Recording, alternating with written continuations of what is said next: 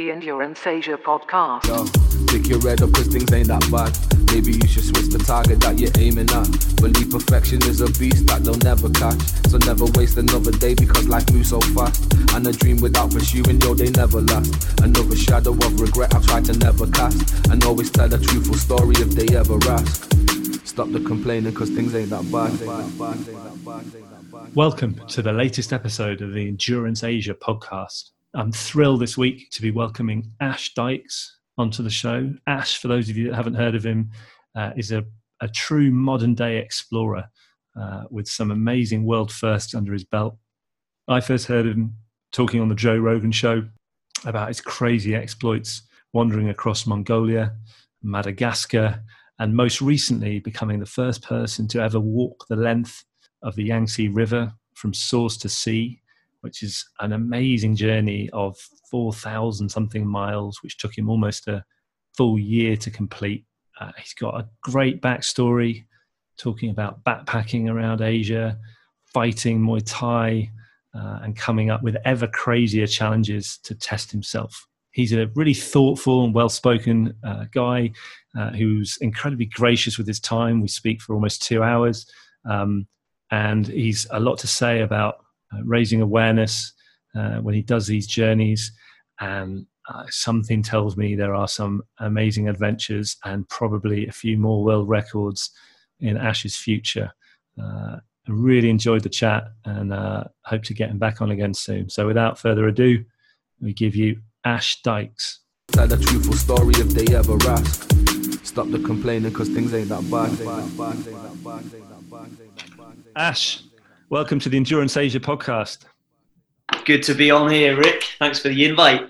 Oh, mate, I'm so excited to have you on. There's uh, there's a lot to talk about, but it's um it's quite nice timing actually because you've you've just announced the big news that your Walking the Yangtze documentary is going to be airing quite soon. That's it. Yeah, so it is perfect. It is perfect timing. What two days ago I announced it, which is exciting. So I'm glad to get that off my chest finally, announce that, and yeah, perfect timing because my team, as you said, distribution team are in Singapore. You're now calling from Singapore. Uh, your audience are mainly Asia based and Australia, so um, perfect timing there, my man. yeah, well, we're, we're looking forward to it. So we'll um, we'll certainly share the links and let people know how they can watch, and we'll we'll come on to the the Yangtze. I don't know what you call it, challenge, insane achievement um, yeah. something in uh, in a bit. But I think I think probably quite a lot of our audience heard you on on Joe Rogan, um, or maybe they've come across you elsewhere. But for those that haven't, perhaps you could just fill us in a little bit on on who you are, where you come from, and, uh, and how you got to this point. Yeah, yeah. So yeah, Ash Dykes from North Wales, the UK.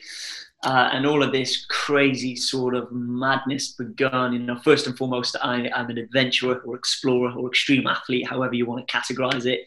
Uh, and it all started just at the age of 16. You know, I come from a very normal upbringing, um, not a financial background, no military background, but just this dream as a, as a kid to go off, to travel, explore the world we live in, you know, soak up different cultures, traditions, uh, see what the world's about, but also see what I'm about. So, age 16, I went from high school to my college course, which was an outdoor education course. You know, it was from that outdoor course that I realized I was more of a kinesthetic learner learning from more hands-on practical experience and realized that I didn't want to go from college to university. I believe many people learn in many different ways. And for me, it was more not the lecture room, but more out there, making mistakes, unfortunately, but learning fast from those mistakes and trying never to make the same mistake twice type of thing. And I thought that's all good, but you know, how can I make this this dream of traveling possible. So I started to work. I was working in a fish and chip shop. I was working as a lifeguard. I was cycling every day to and from work, knocking out 240 plus hours per month, you know, cycling along the hideous coast here in North Wales, rainy, windy, but staying dogged, you know, staying disciplined. And come the age of 19, that's when it all sort of begun. I set out, first place was China, and the rest is history.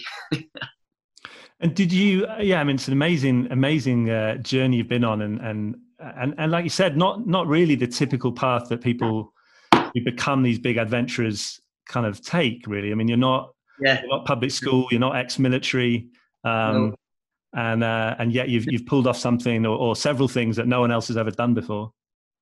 Yeah, yeah, just goes to show, doesn't it? It goes to show that it is inside everyone you know, whether you're trained or not, whether you go the typical route of military training, um, or more my route, which was sort of mixing and mingling with the locals. I always say the locals know best. Um, and I was in their environment. They would take me under their wing, whether that was in the jungles of Madagascar or Myanmar or, you know, the, the, the steppe of Mongolia. The locals would, would show me the way, how things are done there. In the jungles, they'd show me what's edible, what's not edible, how to hunt, how to gather. And I would try to remember as much as I could and utilize, you know, a small percentage of their knowledge to help me on my mammoth journey. Do you think what, what back then when you were lifeguarding and, and working in fish and chip shops and things like that, did you have a clear idea of where you'd end up or did you just know you wanted something big in the future? Yeah, I had no idea to be honest. Um, uh, yeah, I knew that I just wanted to travel for as long as I possibly could. I was pretty much fixated on gathering lots of different qualifications and you know, working on. So before I travel, at age 17 and 18, I was actually focusing on getting my scuba diving qualifications as well, because I knew that when I'm traveling, eventually my money will run out and I'll be forced to come back to the UK. You know, whilst all of my friends would have secured their degrees, sort of moved on with their careers, with their lives, and I'd be back at square one you know, maybe applying for my lifeguarding job again. So I didn't want that to happen. So I was very fixated on gaining my scuba diving qualifications in hope that I could find work abroad uh, and top up the funds as I travel. And the reason I thought scuba diving is you can pretty much find work. It's like 70 or 75% of water on this planet, isn't it? There's, there's you know, there's all the population living amongst uh, along the coasts I was pretty much guaranteed to find work as a scuba diver wherever, especially your side of the world, you know. Um, and also fixated on getting my snowboarding instructor qualifications. So that was where my idea was. My idea was just go out there, you know, travel on a shoestring budget. Like the budget I had was ridiculous. We'll get onto that. Um, but you know, I, I managed it.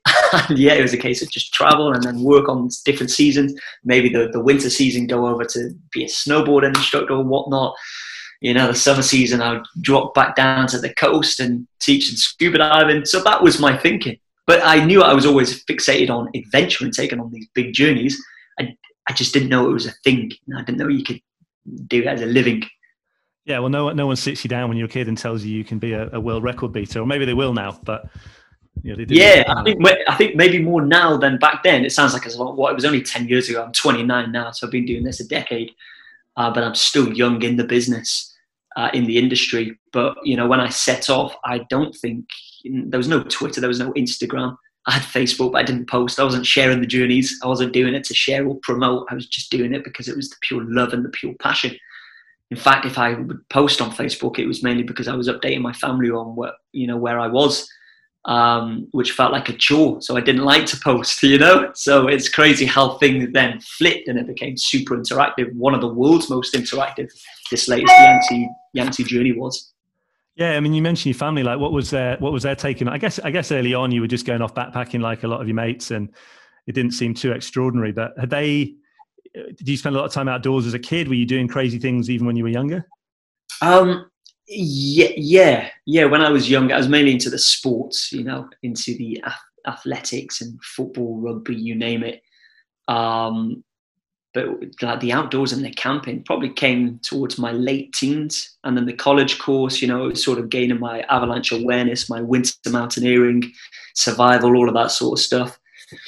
But um, I would actually say it was the first month of traveling at age 19 that was the catalyst. And that's when we found me and my friend we sort of set off. We were in china. We went over to uh, cambodia. And i remember we were sulking on the mekong riverbank you know just drinking what dr pepper eating a pack of crisps such an unhealthy diet just the cheapest stuff we could find.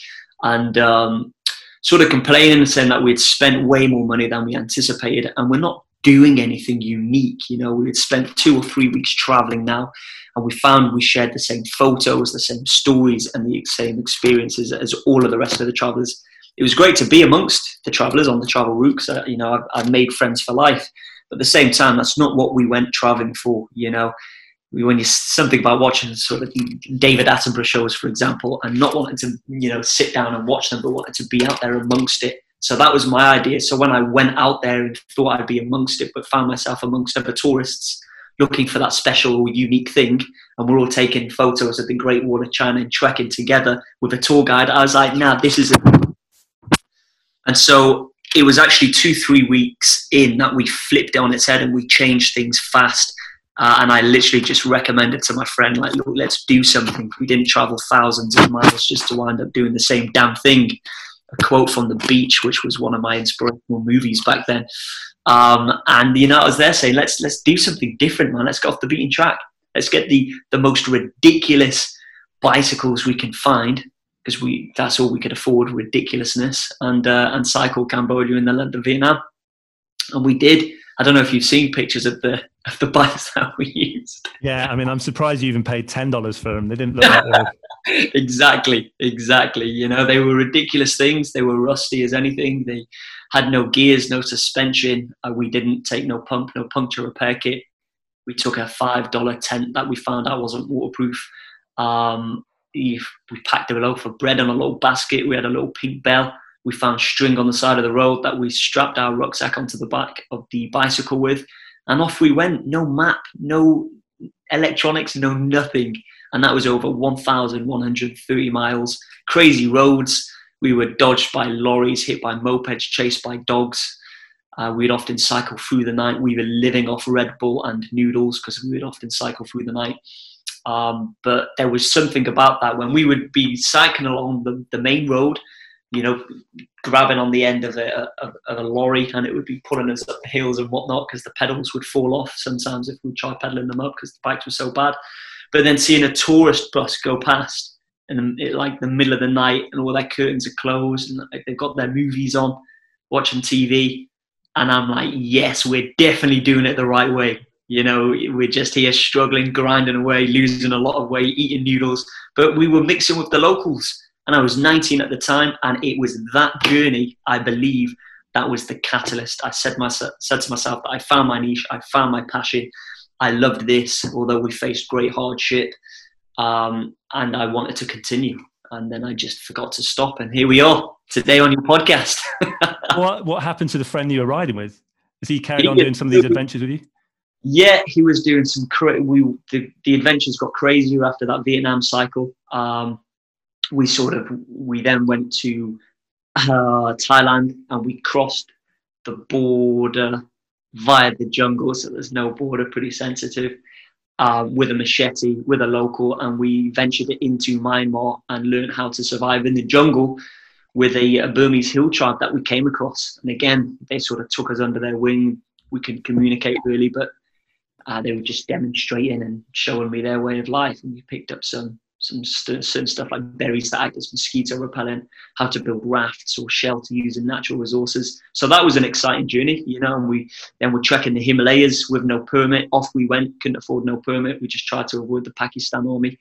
We were taught to go down on our knees, put our thumbs behind our ears, and say Allah Rigby repeatedly, which means sort of like Allah have mercy on me if the Pakistan army caught us. And we were like, oh, surely they're lying to us. That, that was a, a, local guy that told us that. I was like, surely they're just trying to get money from us. But we realized that permits were a real thing and we needed a permit. but again, you know, 19, reckless, dangerous, um, not, not big expeditions, but, you know, just low budget and just crossing borders and rocking up the mountains with no guides, like the Himalayas during winter season where they warn you don't go there and you know it's on the border of Pakistan. Just silly stuff really that I look back to now and I think, yeah, I needed to do that to get to where I am today for sure. Uh, but I look back now and think, you know, I couldn't get away with that now. It needs to all be uh, official, of course, you know. Yeah, yeah. I mean, there's, I suppose there's something to be said for being 19 and not not thinking too far ahead and, and just yeah, thinking right. you're, you're invincible. But I mean, it's yeah, also like yeah. the kind of the purest form of adventure, really, because you weren't even doing it for the socials, right? You were no one, no, no one knew you were doing it at the time, I guess. Nope.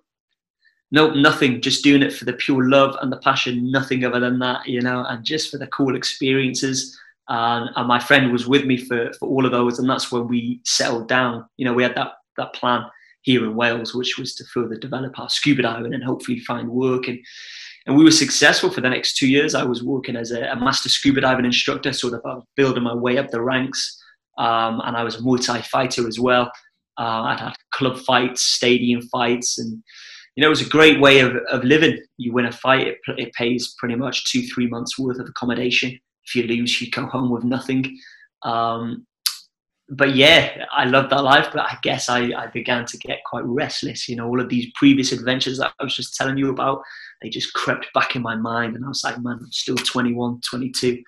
There's still a lot to see and do. And I don't, but even though Vietnam was a crazy cycle, I didn't push myself to the limit. And I was curious, you know, how far can I go? Um, and I was that sort of that age where I'm just like, yeah, I reckon I've got this. I reckon I can do that. Let's walk across a desert solo and unsupported. But have you ever been to a desert? No, but I'll train hard. You know, just that mentality. Uh, but that's the mentality that I, I guess I needed. You know. yeah, I mean, and you presumably you were in quite good shape then at this point. Like you've been training quite hard for the Muay Thai and yeah, I was always training from a young age, even calisthenics, before I knew calisthenics was a thing, you know, push ups, sit ups in my room at age 13 or 14. Um, and then I've just loved sort of body movement, you know, taking off all categories, you know, how to master sort of balance, agility to coordination, reaction time, power, strength, a lot. And then Muay, I was doing boxing in Wales, I was then doing Muay Thai out in Thailand. So, and I'd be running, you know, with a heavy rucksack in 35 plus degrees Celsius up the mountains through the jungle and whatnot, training for my next fight. Um, and so that probably really helped prepare me for the Gobi Desert as well. Uh, but not only did it help me prepare physically, it helped me mentally because I do say it's probably 70% mental and only 30% physical. You definitely need those physical attributes, but it's about that mindset just as much, you know, even more so. So I was in that sort of fight mentality that I needed for Mongolia because I would have to fight if I was solo and unsupported, and I didn't afford. I couldn't afford no evacuation like the previous guy had, who would who attempted it. So if I got myself in a dangerous situation, I would have no choice but to walk out. You know, no helicopter's going to come for me, and that was because of the lack of budget. Yeah, yeah. So was that? I mean, just the scale of that adventure. Did that mean? Did that kind of force you to tackle it a bit differently? Do you have to plan it a bit more and?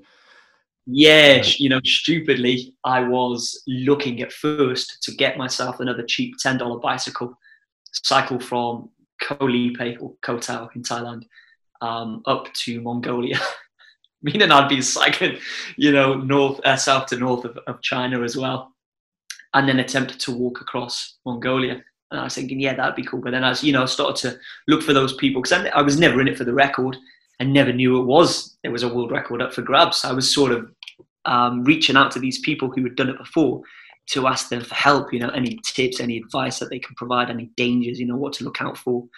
Uh, and I was doing extensive research, and you know, and then that's when I started to put it out on Facebook, seeing if people know people at the Royal Geographic Society or know uh, people from the Mongol Rally or someone I can get in touch with. And the contacts started to build, and I pretty much had um, the guy Rob Mills, who's like the face of adventure when it, he, he, manages the Adventurists, which is the big Mongol rally. Spent over five years extensively traveling all over Mongolia. He jumped on board as my logistics manager. He then took the planning even further. I won't bore you too much with the logistics of it, but we had these different teams and we were searching extensively and we couldn't find any evidence to, to suggest that anyone had completed a solo and unsupported walk across Mongolia of course, many of the nomads do all the time and have done for thousands, where they're sort of traveling all over the country and beyond. Um, but as a as a unit, you know, with a family, with friends, or with a camel, which would be supported. And then we found a guy who had attempted it. He had attempted it three times, um, failed on all three occasions, just before or just after the halfway point. Uh, and I managed to find his contact details, and I simply just reached out to him. You know, what what the dangers, what what should I look out for, all of that. And he got back with this majorly intimidating list. You know, look out for the grey wolves, the stagnant water, the snow blizzards, the sandstorms, the steep ravines, the dry wells, the, the locked wells. And it just went on and on. And then I looked into this guy. I realized he was a Navy soldier, uh, a desert explorer, had already crossed the Sahara Desert. And I was like, what chance do I have? I'm a 22 year old beach bum living on an island in Thailand, fighting for a living and scuba diving far from any deserts. And I thought, you know, I can't do this. And I, I did put, my, put myself off it. I was looking for a more populated, safer country to walk across solo and unsupported, you know, for a few weeks. I completely like threw Mongolia away. Um, but although I threw it away, it was still deep in my mindset. You know, I was sort of like, just because no one's found a way to do it, you know, doesn't mean it can't be done. You know, the right preparation and the logistics, the right training, then maybe, you know, maybe I can do it. And that's when Mongolia came on board. That's when I came back to the UK, almost penniless, went straight into my parents. I couldn't even afford no gym membership. I had my uncle drop me off a tractor tire. I was working on calisthenics in my garden in the snow, in the winter. It didn't matter. I had a trailer built by a family friend. So the reason it was so long and unsupported, uh, sorry, the reason I needed a trailer was if you're doing a journey solo and unsupported, there's no rucksack big enough to be able to carry just water from one well to the next. You would need like a car or a caravan or a, a camel or you know goats or whatnot or travel with other people. Um, and so if I was to do it solo and unsupported, pulling a trailer behind me was the only way to successfully do this until maybe in the future when the wells get closer together and they find new water points or whatnot. Um, but when I was doing it in 2013, yeah, I would. The only way to do it really is with a trailer. But this trailer wasn't your carbon fiber built by some high estate brand. It was built in a family friend's back garden. You know, it was made of mild steel. So on an empty load, it was already 40 kilograms with nothing on it. And with a, a max load, it was 120 kilograms. And that was mainly water. Like, what, what sort of distance did you have to cover between the wells? Um, I was covering. I would always make sure that I had water enough to last me. If one well was dry or locked, um, I would always try to hope that I had enough water to get me to the next well. But you know, one time I didn't. I almost died. I'm sure we'll get to that. Uh, and so I would. I had like a 20 liter container, 20 uh, liters worth of, of which already is 20 kilograms. So that's 60 kilograms, just the trailer and and the water. But then I needed like six over six weeks worth of food, six weeks worth of ration packs. I needed kit not only to survive the heat of the Gobi Desert, but to survive the minus, you know, the sub-zero temperatures of the Altai Mountains. I was at over 3,000 meters, sort of pulling the trailer up and down. The trailer didn't have any brakes, so that was demanding. And I already lost quite a bit of weight before I even entered the Gobi Desert. Um, and it was pretty much it was three weeks across the Gobi Desert. Uh, sorry, three weeks across the Altai Mountains, five weeks across the Gobi Desert, and three weeks up through the Mongolian steppe. Uh, so altogether, it, it was anticipated to take 100 days, uh, but it took 78 days. Um, and it was 1,500 miles in total distance. Amazing. What was that? What was that moment like when you got dropped off with the trailer, and the guys are like, "See you later." And uh, yeah, well, I, I, took I took a plane on my own. Um, I took a, a, you know just a, a local sort of dodgy little plane it was, and I'm sure we stopped for a, you know we we had a fuel stop between Ulaanbaatar and Olgi, which is the most western city in Mongolia. We had a fuel stop and then we carried on going. I think it took three hours. Uh, I think I might say that three hours from the capital city, Ulaanbaatar, which is sort of the center of Mongolia, to Olgi. And when I arrived at over 3,000 meters, you know, it was still the end of winter season. It was dark, it was cloudy, there was a hailstorm on arrival. Uh, I was resting there for three days with uh, a local called Agban, who took me in. We couldn't communicate whatsoever, but again, you know, just smiles and hand gestures. Um, and that's sort of how I was living with him for that short while. And, you know, he walked with me for about one, two kilometers. And then towards the end, he sort of, he wished me well. And this guy, I think he summited Everest three or four times. And he looked at the mountain. I remember his words. He was sort of like, Everest, like, okay, you know, good, good. He was like, Mongolia. He looked down. He was like, too big, too big. I was like, wow, you know, for someone who's summited Everest to say that, and it, just the worry on his face, you know. Uh, so I'll never forget those words because that did make me feel even more intimidated. Then, you know, I was only 23, and he walked with me a kilometer or two, and then, you know, this, this, it was our time to split. He gave me a big hug, and just the, the dread, the fear on his face.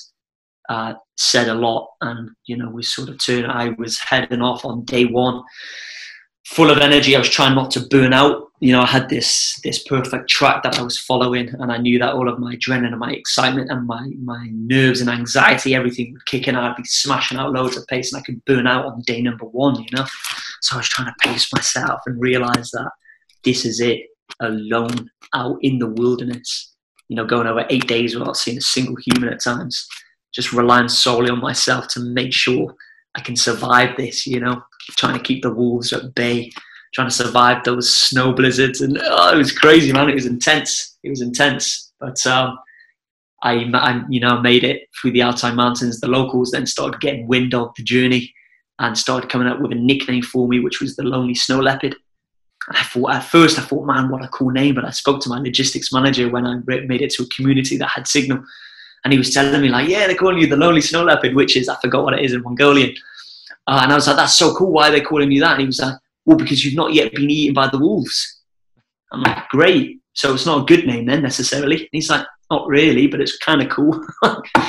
Yay. I was looking forward to get to the Gobi Desert, you know, away from the Altai mountains, but I was fine. Yeah, re- I mean, I'm really interested in that mindset. Like, had you, how did you break down that journey? And maybe that's something that's evolved as you've taken on more and more of these challenges or you've got a bit older, but Mm. Are you focused sort of? Are you just taking it day by day? You, are you having to think? I mean, I suppose you're having to think ahead a bit in terms of planning your water and your rations and so on. But how yeah, do you, how do you tackle something of that scale that you even? I mean, by your own admission, you'd never done anything quite like that before. Yeah, I would break it down into so, sort of mini checkpoints. Um, and so that could be like in a week's time, I will get to Tuborog, which is a small community that I know has guaranteed water. You know, there's people there. Um, and so that's how it, or sometimes it would be, you know, only two days. Sometimes it would be two weeks. So it'd always be aimed at either the next water source uh, or either the next community or either the next city. Um, and that's how I would try to break it down and not focus so much on, you know, the end goal, which was, you know, anticipate 100 days, which was the most eastern point of, you know, the most eastern city of Mongolia, Choibalsan.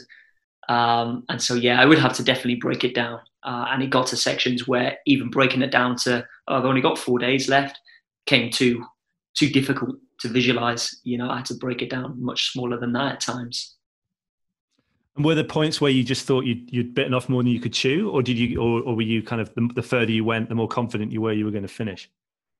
Yeah, it was. It was one of those. I think the further um, into the expedition, I realized, you know, I got this. I remember coming out of the Altai Mountains, sort of the end of the Altai Mountains at the start of the Gobi Desert, and there was a section there where I thought to myself, you know, I've got this. It was perfect temperature. I was back lower on altitude now. I'd made the Altai Mountains. There were no wolf problems.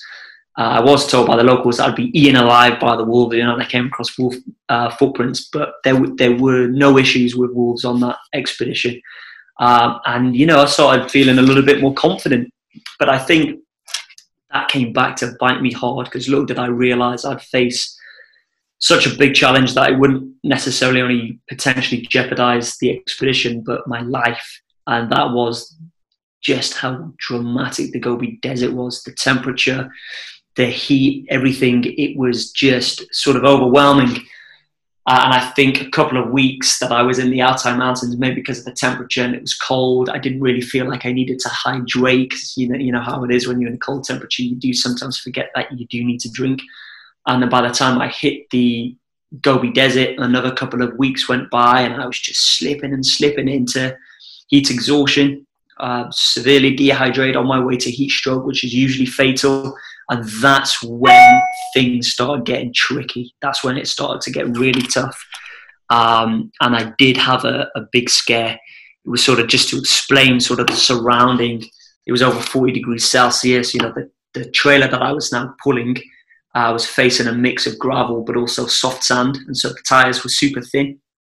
The tires would sink into the soft sand, making it feel like 500 kilograms, let alone 120, you know. Um, and I was a lot skinnier. I was a lot weaker. I started to become delirious because my I was sort of rationing my last remaining dribbles of water. Uh, I came across a well which was dry, but I didn't ration enough to allow me enough water to get to the next water source. And so I was in a, a tricky situation. But I also pushed on for too long that I realized I had passed the point of pickup.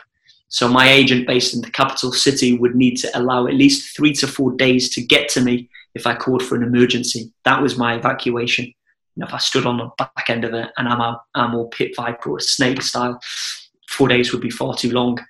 Um, but then another two days for him to get me away. So it was either six days. And at my worst point of the Gobi Desert, hallucinating, delirious, almost like actually feeling my organs drying up uh, and sort of rationing the last sort of dribbles.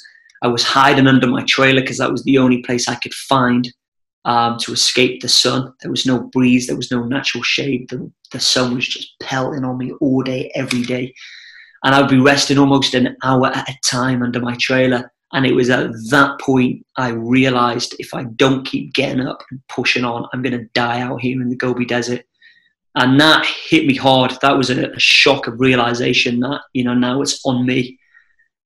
I've messed up with the water source, you know, that being dry. I've messed up with the point of pickup, you know, my only option is to keep getting up and walking towards where I know is a confirmed water source because we had like confirmed water sources and unconfirmed water sources along the route of this Mongolia trip. Um, and this next one that I was heading towards, still four days away, and my worst state was a confirmed water source.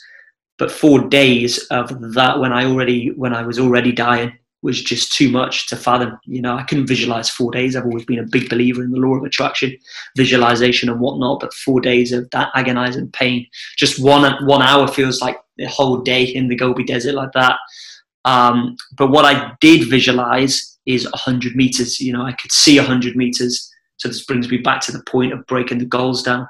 I actually broke it down to the point of 100 meter sections because that's all I could walk. And so I allowed myself no more than five minutes under my trailer because I found myself resting for far too long, over an hour sometimes. And so by breaking my goals down into five minutes resting under the trailer and 100 meters walking before resting for another five minutes because that's all I could manage to walk.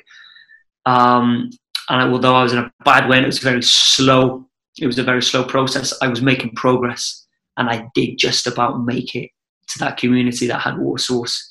Uh, and I was in a a dreadful way, an awful way. You know, it took me over eight days to recover. My urine was black. Um, again, I was just hallucinating. I was delirious, as I mentioned, and that was the biggest scare.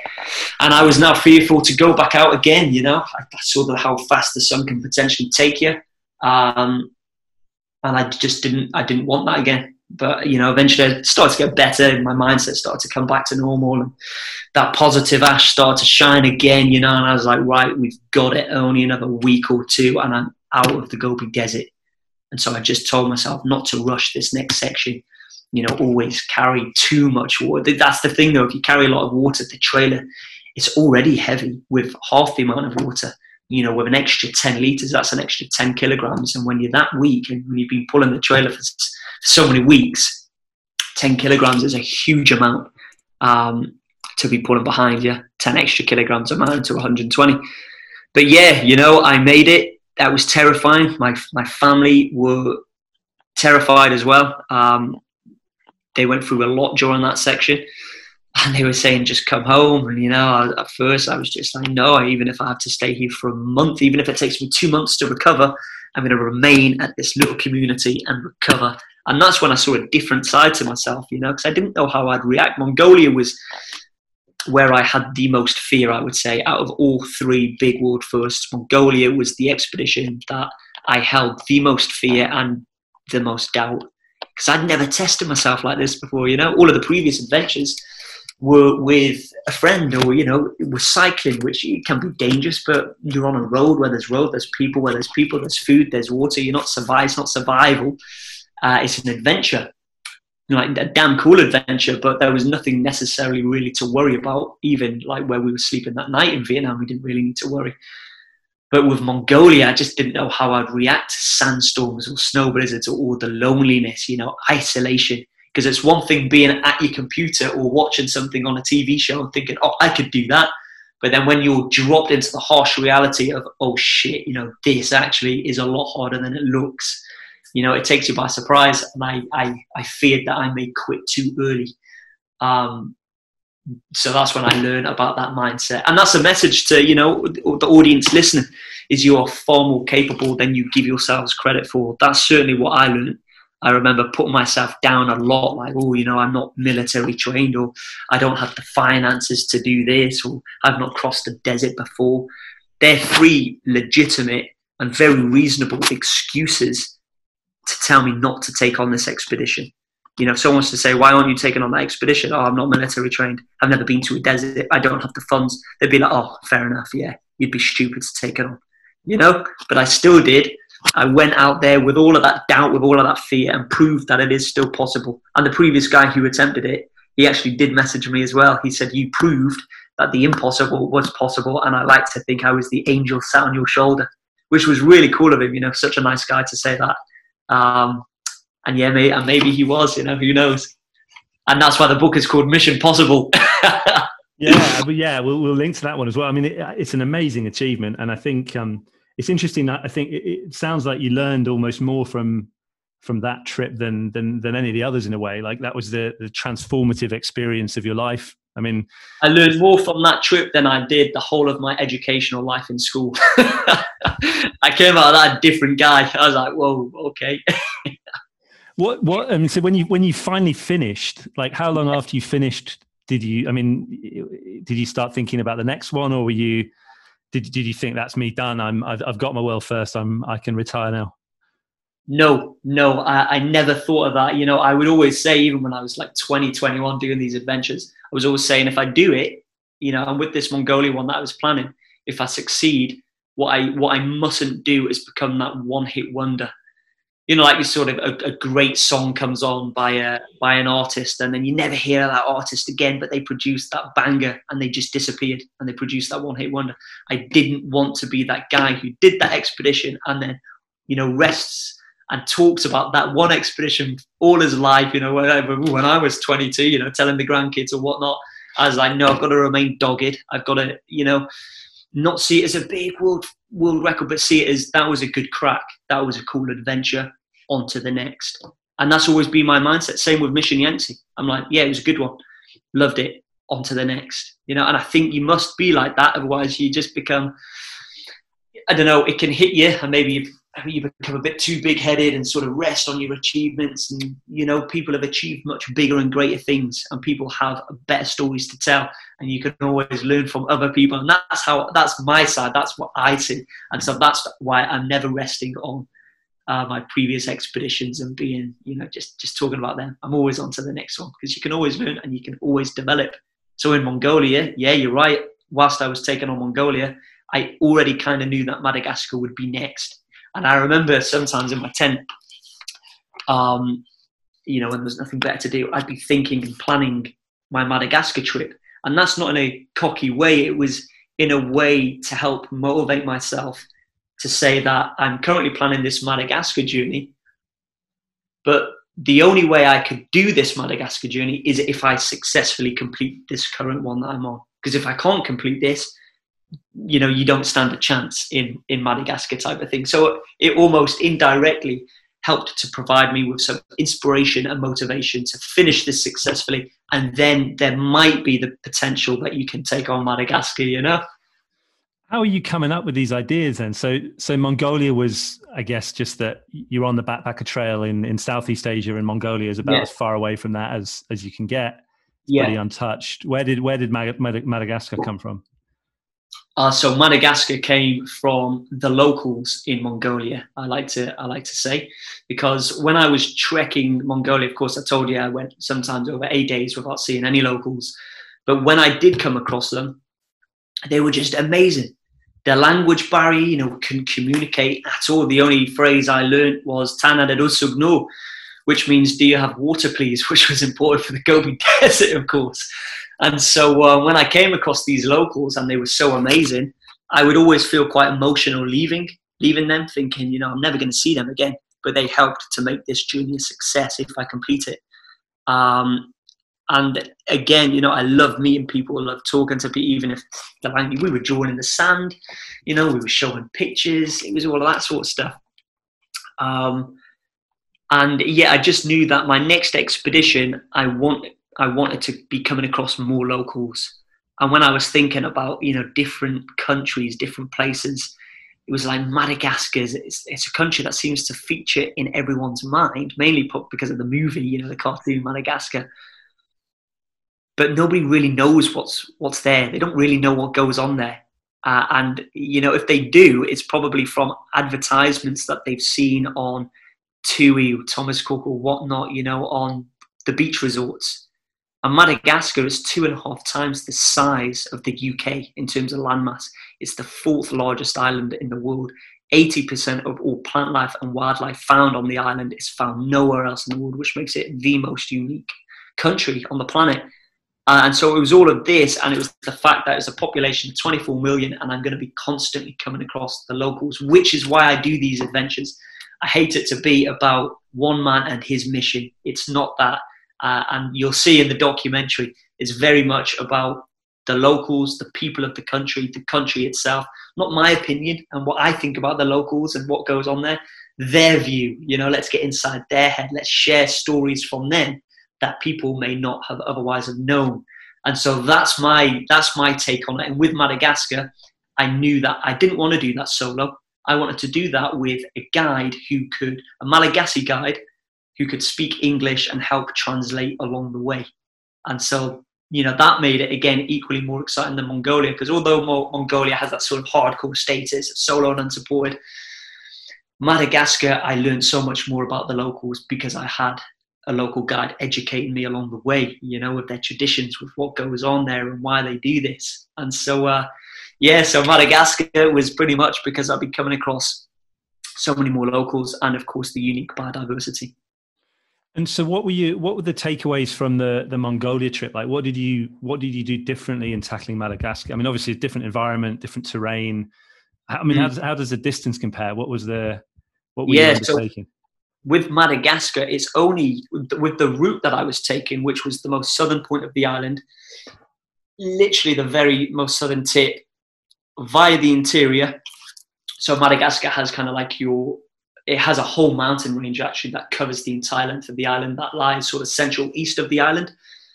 And the mission for that was to walk from the most southern point to the most northern point along the mountainous ridge. So if you can imagine, not not like that, but if you can imagine the Himalayan range and stay in center of that range, summiting the highest peaks, sort of like that, but they're not that high uh, in Madagascar.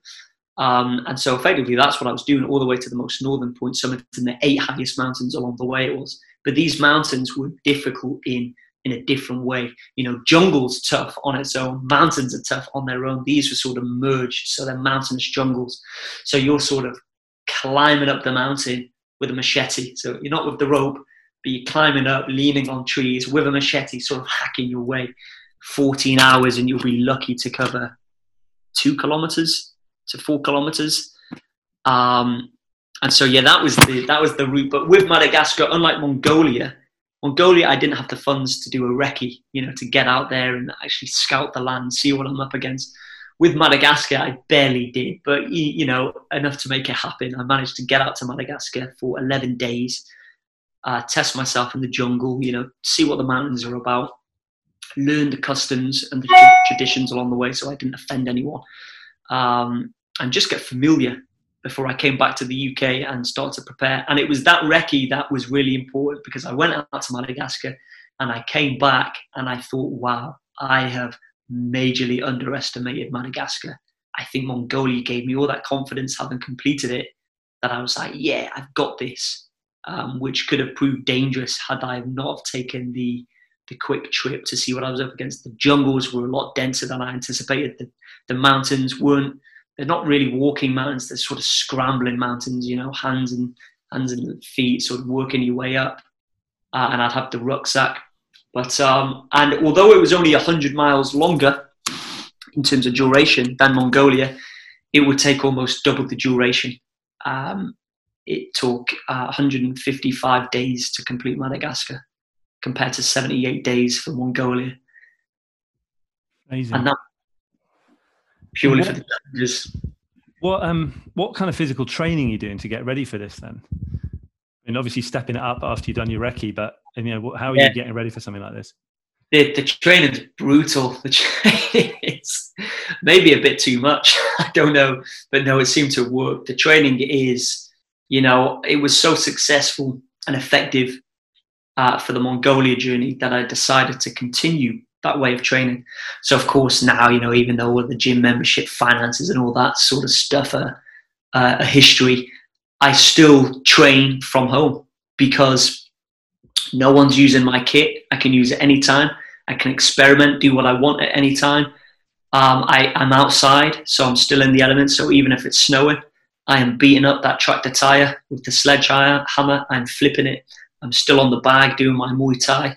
I'm still on the bar doing my muscle ups, um, you know, various dips and pull ups and whatnot. So, and I still do my cardio, you know. So for Mission Yangtze, it was, you know, I had a, an altitude training mask, I had a weighted vest, you know, I had strapped ankle um, weights around my ankles.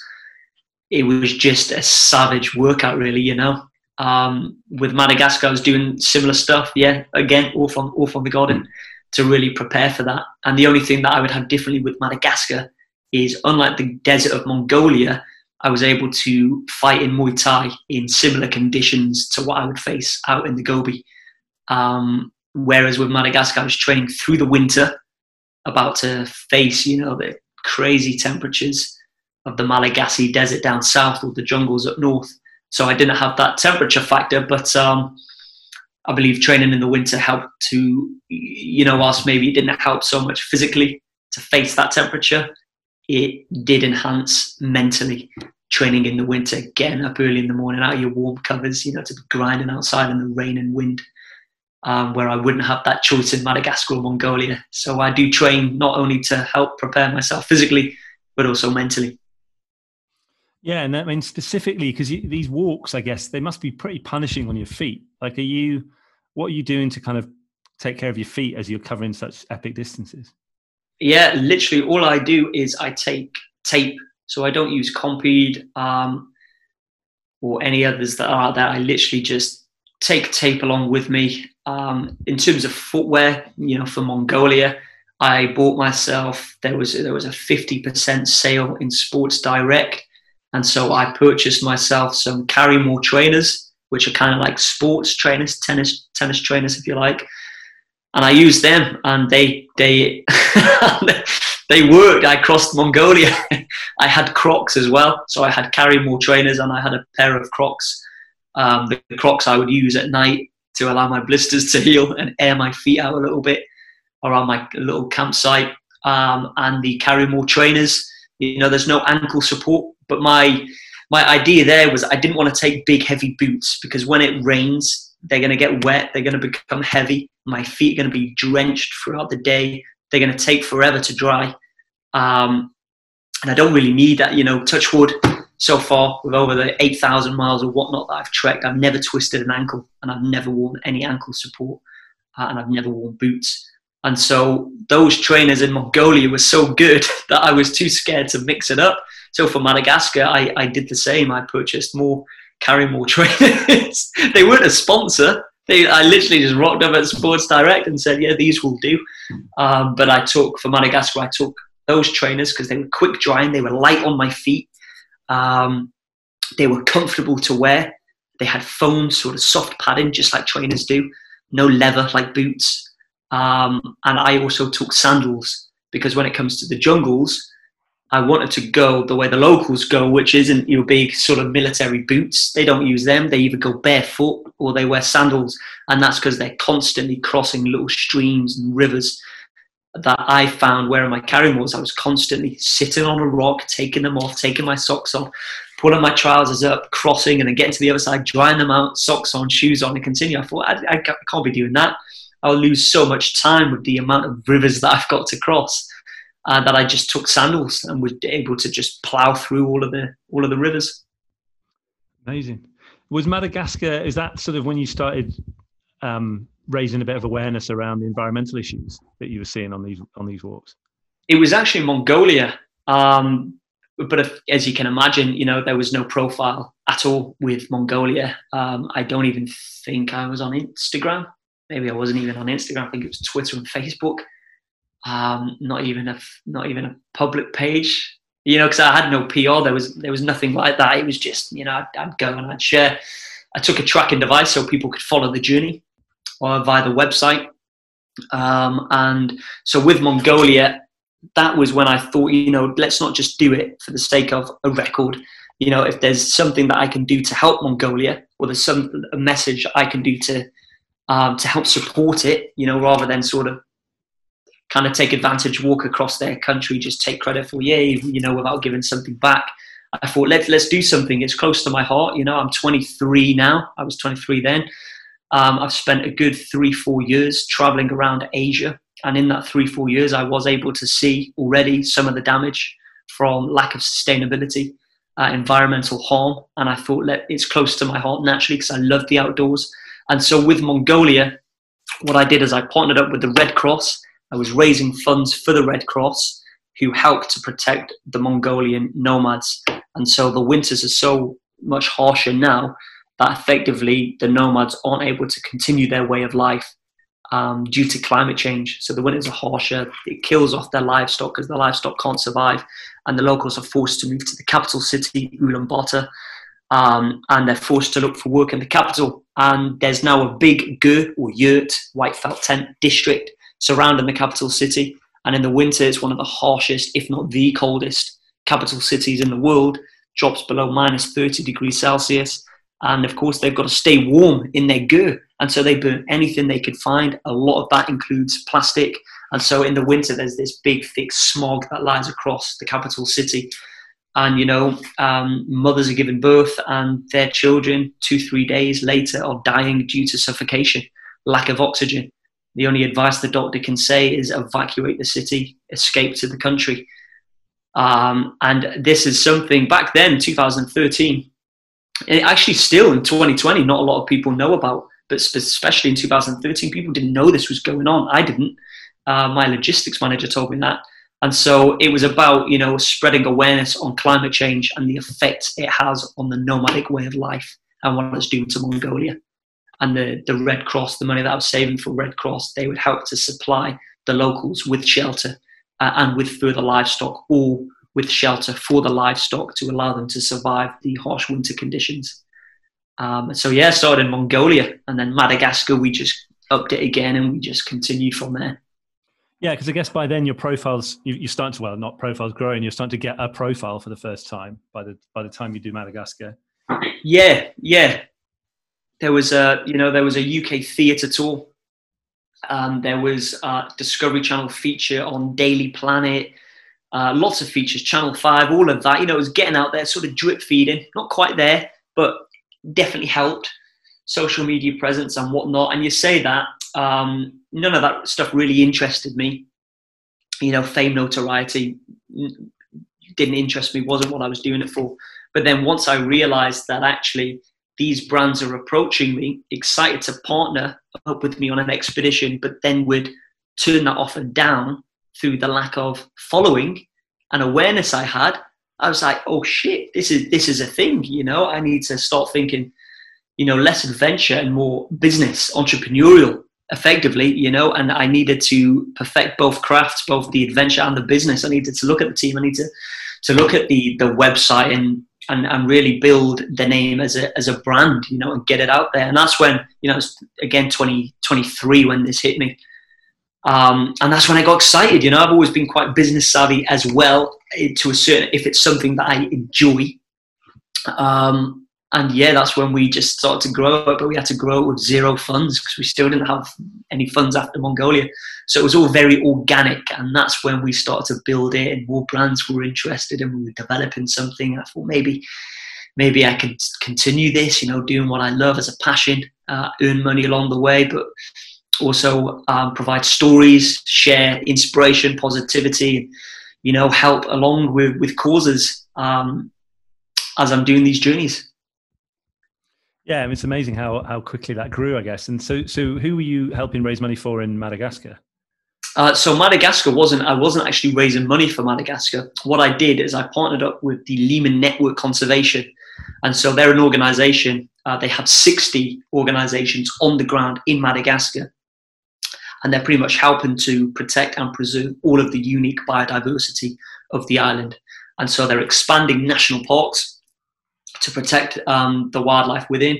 They are providing the older generation with good means of work because you find that the older generation are cutting down a lot of the forests to flatten it out and start developing paddy fields, which is their way of making money. But of course, such a huge loss to the ecosystem, um, with many of the lemur species on the on the verge of extinction.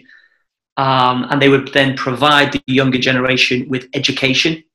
So they're hitting the younger generation. Um, and for me, I wanted to, you know, I've always believed in spreading awareness, but in a in a positive way. You only have to switch on the news, and there's so much negativity. So I thought if I can bring awareness to, you know, the drastic stuff that goes on, but in a positive way. What I mean by that is, if there's a forest fire in Madagascar, don't shout about the lack of help from or support from the government uh, and how there's a forest fire and all of the wildlife it's killing. But you can get to the forest fire by shining the light on the lemur network conservation, showcasing the volunteers that are risking their lives to be out on the field, putting the fire out, bringing certain endemic um, species from the forest within and looking after them. You know, they sort of get shunned to the side. They're doing all of this amazing work, and it's kind of like we don't want to focus on them volunteering, risking their lives. We want to just shout about the negativity of this fire and the damage it's causing. You know, whereas by bringing it positive and saying the Lemur Network Conservation Conservation doing amazing work, but they do need to be funded, and so I put the link, and so I wouldn't get to see how much they raised, but there would be effectively, yeah, a link that goes straight through to them. More awareness. I remember volunteers um, writing to me whilst I was on the trip or after, sending me photos with people I knew because they followed my journey and they wanted to take action and they became volunteers for the Lemur Network Conservation as well, you know? So I made it my job to come off the mountain peaks, to drop down. It was harder work, but it was worth it uh, to drop down and to actually meet up in person with these organizations um, and spread their message. And so I was trying to put the light less on the expedition and more on the the real unsung heroes, you know, the people that don't get the attention that they they so right deserve.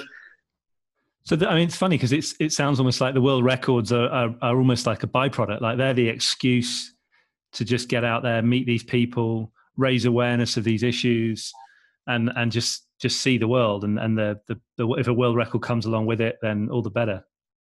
Yeah, because the same with Madagascar, I didn't know there was a world record. So when I was planning it in Mongolia, I knew, regardless of it being a record or not, Madagascar is the place that I want to go to next. And even if 100 people have walked the length of it, you know, along the mountainous ridge, it doesn't matter. Um, it's it's still a special journey, and it would still be downright epic, you know. And there's still lots of things that I can do along that uh, that that route, and lots of stuff that I can do to give back. And you know, it was massive. I was invited back to Madagascar on completion. I think we reached, it was a lot then, doesn't sound like a lot now, but for, for then, I was 24, 25.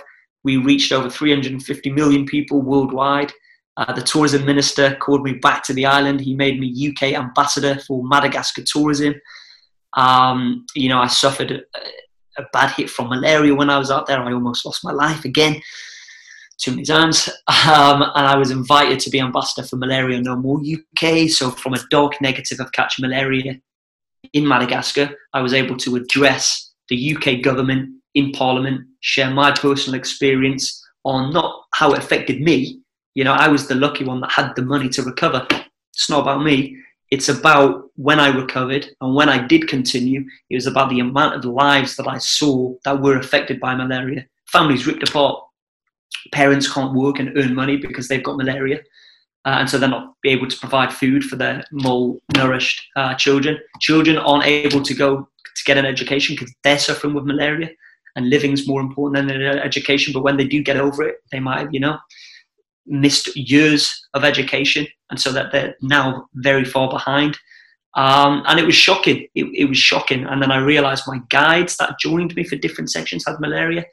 Their children once um, almost died from malaria. I was like, whoa. And these, you know, malaria, the medication is the same price as a cup of coffee that we get daily.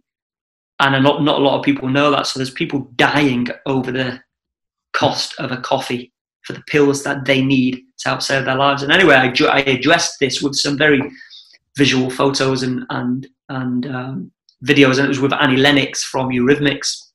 We were on stage, and you know, as a joint effort, not just mine and Annie's, but as a joint, as a whole team, we were able to get an increase to by 20%, which boosted the price up to 1.2 billion pounds. And with that uh, money would go to the Global Fund and would help to protect cases and lives from malaria. And that number was over 8 million lives and cases. And so that for me, you know, just set me right back. It was like I would take a hit from malaria again, knowing that I could potentially help to make a difference, you know, let alone 8 million lives that that could potentially save within the next five years. Um, and so, yeah, that's when, you know, it became a sack the record. That's when I started to think the record is it's just a record. It's just a kudos thing. You know, malaria, no more ambassador for me was bigger. And I started that journey and I never knew that that would be a thing, you know? So you go into these adventures, one thing, and you come out and like there's hundreds of different spin offs off the back of one journey. Yeah, I mean, I am sure I've heard that they, they say that the most effective way, if you're giving money to charity, the most cost efficient way of making the biggest difference is buying malaria nets, like bed nets, yeah, to prevent prevent that's people right. getting malaria. Yeah, and that's what those fundings will go towards. Yeah, nets, medication, just protection, just and education, all of that. So they're still able to go about and it was it was horrible, like walking along and thinking, geez, I've just survived because I had the deadliest strain. So I had falciparum. So that's the strain that usually kills you within 24 hours. Um, but I was taking my anti-malarial pills beforehand, but I had eaten a dodgy eel. Um, me and my guide, we were suffering, we were vomiting, we had diarrhea. So I believe the pills were going in one way, out the other. And they only cover you about 80% now anyway. So maybe I had about 40% of that still trying to protect me. But malaria got me. But because of that small strain of anti-malarial I had in me, it didn't kill me within 24 hours. Five days later, I was still trekking with malaria in a bad, bad way. Um, made it to a community that had overland transport, waited to see the effects, realized I wasn't getting better. Uh, one morning I woke up and I couldn't even pick up a glass of water and realized, oh my God, you know, this isn't heat stroke like in the Gobi Desert because I thought it was. This is something different. And I made it to a, a hotel because I couldn't go into a hospital because I would need to effectively quarantine. And the doctor took a blood test and she said, You've got falciparum, which is the deadliest strain. And if you were three hours later, you could have potentially slipped into a coma, which is crazy how it all adds up. You know, it's crazy how if something happened or if I decided to rest and have lunch for a few hours, I wouldn't have made it, you know. But luckily, positive spin. Unfortunately, it was the deadliest strain. But fortunately, it was the deadliest strain that I managed to get to the hospital, uh, to the doctors in time. That it's the only strain that you can completely eradicate out of your system.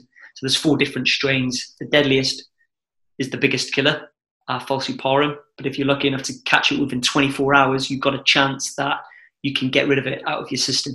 And the three lower strains, um, not as deadly, but they can remain dormant in your system.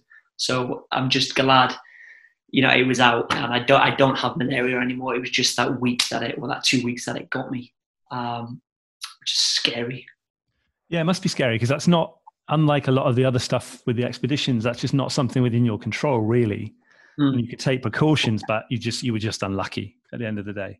Yeah, unlucky and lucky. I was I was kind of like, wow, if I caught malaria anywhere on the journey, I caught it at the best possible place because I thought if I caught it up north where we were at the biggest mountains and the densest jungles, where sometimes we'd go over a week um, to cover like just 20 miles, you know, a week to cover that when there's no vehicles, it's machete in hand, there's no tracks, nobody goes there. You're sort of opening up uh, your own track via the bush. And off you go. And if I caught malaria there, I, there's, I'd need to wait at least two weeks, maybe three weeks and I just wouldn't have lasted that long. You know, I was lucky to last five days or six days when it usually takes you within a day. So um, yeah, if I was going to catch it, I caught it at the best place, but certainly unlucky to catch it for sure. Yeah. Yeah, and it's interesting what you're saying about you know the the raising awareness of the issues being more important, even if someone else has already done the journey. Because I was, I was before we spoke, I was playing around on Google Earth, just looking at the Yangtze, and we'll come on to that in a minute. Just what a crazy crazy distance and crazy undertaking. But I was playing around, I was looking around Asia, and I was trying to think where else might he go, and, and Borneo jumps out. I don't know if you've ever been to Borneo. I haven't. amazing, oh, amazing place. And you look at it, and it's the third, It's the third Oh, largest island island in the world. Yeah. It's, just, it's an incredible ecosystem, and I don't know. There's a there's a new David Attenborough documentary out on Netflix. Seen it. Or not? Yeah, there you go. Not a documentary. It's more, yeah, more about his life. But he talks about Borneo, and Borneo is this sort of case study for just environmental destruction, basically, Yeah. uh, and all the palm oil plantations. But anyway, so I was looking, and then I actually I typed in. I was like, "Has anyone ever walked across this before? Maybe that's what Ash will do next." But I think it's been walked across before. I don't know which dir- which Yeah. direction, but Yeah. something to think about anyway. I've looked into it. I have. I've been looking. I've been looking. Yeah, I looked into that, and it has been a track. But again, yeah, world record or not, I would still love to to get amongst the locals there. Um, yeah, you, you've got to get out there and spend a bit of time anyway. 100%. Yeah, and then yeah, that documentary was amazing, man.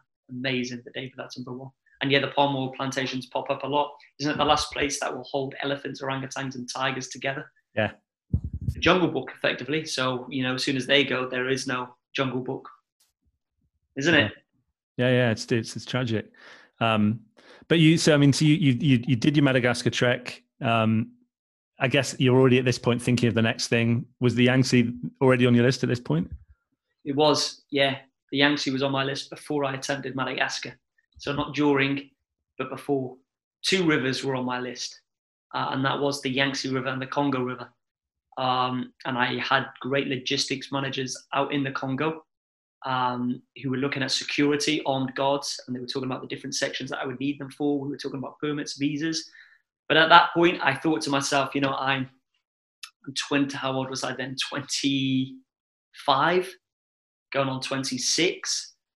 Um, and I now needed to focus more on the business side.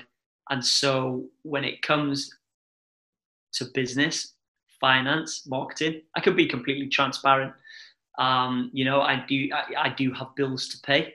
And I was thinking I need to grow, I need to think smart, not look at the most dangerous things necessarily anymore. I need to think smart and what would be a heck of an adventure, but also how, you know, which journey I can monetize effectively. And China, one of the world's richest countries, um, the journey of world first at the Yangtze. Ever since I visited China in 2010, I was there for two weeks on the outskirts, you know, the very eastern coast. And I left for Cambodia. I looked back at that map and I thought, I can't really say I've traveled China. You know, when I saw the map and how massive China is, I was like, I, I barely even touched the, you know, the tip of the iceberg, just down the east coast and left. And I, I just, I, and I loved China for the time that I was there. So I told myself when I was 19, I told my friend Matt, I said, I'll, I'll be back to China. I don't know. I said to him, there's something about China. I'll be back and I'll do a big adventure. I don't know when and I don't know what it will be. And maybe I just, you know, ingrained it on my soul when I was 19. And, you know, eventually, you know, a few years later, I, uh, I started to pursue that plan. I was looking at the Great Wall, I was looking at the Yellow River. Uh, but the Yangtze for me, you know, the Tibetan Plateau, west of China, the way it cuts down through 11 provinces, pours out in, you know, one of the most, one of the most prominent cities in the, in the world, being Shanghai, and the diversity, the, the amount of culture. And I would just be seeing the real side to China. You know, I wouldn't be seeing China from Beijing's point of view. I would be out there in it, the wilderness, the wild, the real locals out west, you know. And yeah, once I got that in mind and it made sense business wise, I was like, let's try to pursue this. Little did I know it'd be so difficult logistically, but perseverance. Yeah, it's funny. Like I lived, I lived in Shanghai for, for a few years, and there's a, there's a real thing there, uh, certainly among the expats, of kind of dismissing Shanghai itself as oh, this isn't this isn't the real China, and people almost sort of outdo themselves to talk about how they've seen the real China. But I just have a feeling that no one's done it quite like you have. yeah, and you know what I love? Shanghai is a livable city. I think if I was to live anywhere in China, it would be either yeah, either Shanghai or Chengdu. I've never been to Chengdu, but I've heard great things about the place. And I loved Chongqing, which was directly south of Chengdu. But um, and so even the cities are great. I just love China. You know, Warshaw Zhong went Dian. Uh, I was learning a little bit of Chinese as I was going as well. I thought, you know, this is going to be not just a, an adventure where I, I do the adventure and disappear like I did with Mongolia and I did with Madagascar. I really want to build up a rapport there. I want to build up some strong teams, strong network, build my presence in in the country, and you know, even after the Yangtze, I do want to look at doing more adventures there in the future uh, and more TV shows, etc. So I was always out um, to look at China, not in a touch and go, but in a you know second home type of thing. I mean, just logistically, that's one of the challenges with China generally is just kind of getting permits and and often you're almost better off not even getting the permit and just kind of flying a bit under the radar and so on. But just to, to, to be in the country for that length of time, I guess you had to front up and sort of tell the authorities what you were planning to do. Yeah, I had to be upfront, honest, um, and that was why it took over two years to plan. Uh, I knew that there was no hiding. You know, there were certain times where I'd go to my logist uh, to the production team and be like, "Look, you know, do we really need this? I trust me, I can find my way there. I'll sneak under the radar. I'll get there. I'll get out. You won't even know." And they're like, "Well, no, you can't because when we produce the documentary, and if it do, if we do secure commission, which, as you know, you Nat Geo, you know, the whole world will know. and so we have to do it by the books. And I'm like, yeah, that's so true. And he was like, and you're trying to make it one of the most digitally engaging expeditions. You know, that's not keeping your audience very much up to date if you manage to sneak to the source and they didn't, they didn't, you know, see you get there and there's no photos because you weren't allowed to take photos because it was illegal. And so I thought, true, um, let's do it the proper way. And the proper way was the hard, long, logistical way where we did have to, you know, I had such a strong team looking back now, you know, in terms of they had to make introductions to the Green Development Foundation, who needed to make me a temporary year long doctor in order to get ambassadorship and to be ambassador for the Green Development Foundation. And only then will the government of Qinghai speak to me and we needed the government to speak to me because we needed permission to access that national park as well as permits for the Three Sources National Park. But then, not only that, we needed protection from the authorities to make sure they don't deport me or send me elsewhere or jeopardize the expedition. And it was just this long lead of different teams, different signatures, different official stamps that just delayed the, the expedition tenfold you know, even after two years when I was ready to go, the expedition was still two and a half months delayed. In fact, it was so delayed that I was at the most dangerous season. And my logistics team was saying, look, man, abort the expedition. Um, I don't see any other way for you than to, just to, to fall back. You know, stay based in China. We'll, we'll try again next year. You'll be better at Mandarin. We'll, you know, we'll help you um, help your skills when it comes to self filming. You know, we'll be able to develop all sorts in that time. And I just might, in, I think maybe if this was my first expedition, so without the Mongolia and the Madagascar experience, maybe I would have listened to them and been like, yeah, you're right. But I, you know, I was experienced at this at this point. I'd faced many. I'd, I'd come across many people who had been nervous for me in the past, many naysayers or many people who doubted it could be be possible. I'm not saying the production team doubted my capabilities because they didn't, um, but they were certainly aware that if I attempted to do this and something happens to me, you know, part of the responsibility would fall on them. So I was trying to warn them that look, it wouldn't. You're just there for the documentary. You know, there's my baby, my project, and if I choose to jeopardize myself and something happens to me, it's on me. It's on no one else. And so I told them, I believe in my preparation. I've put over two years of energy and focus and time onto this project. I believe I can get off the mountains before the depth of winter. Um, you know, just trust me, type of thing. And they did, and and you know, here we are still. And if I delayed it that year, I would have been hit by COVID and sent home anyway, having not completed Mission Yangtze. So it was so lucky that I just went with my gut feeling and my, and my belief in my own preparation. But weren't you weren't you like about the only one of that starting group that did make it off the mountain without having to get hauled off? Like how did that how did that yeah. play out?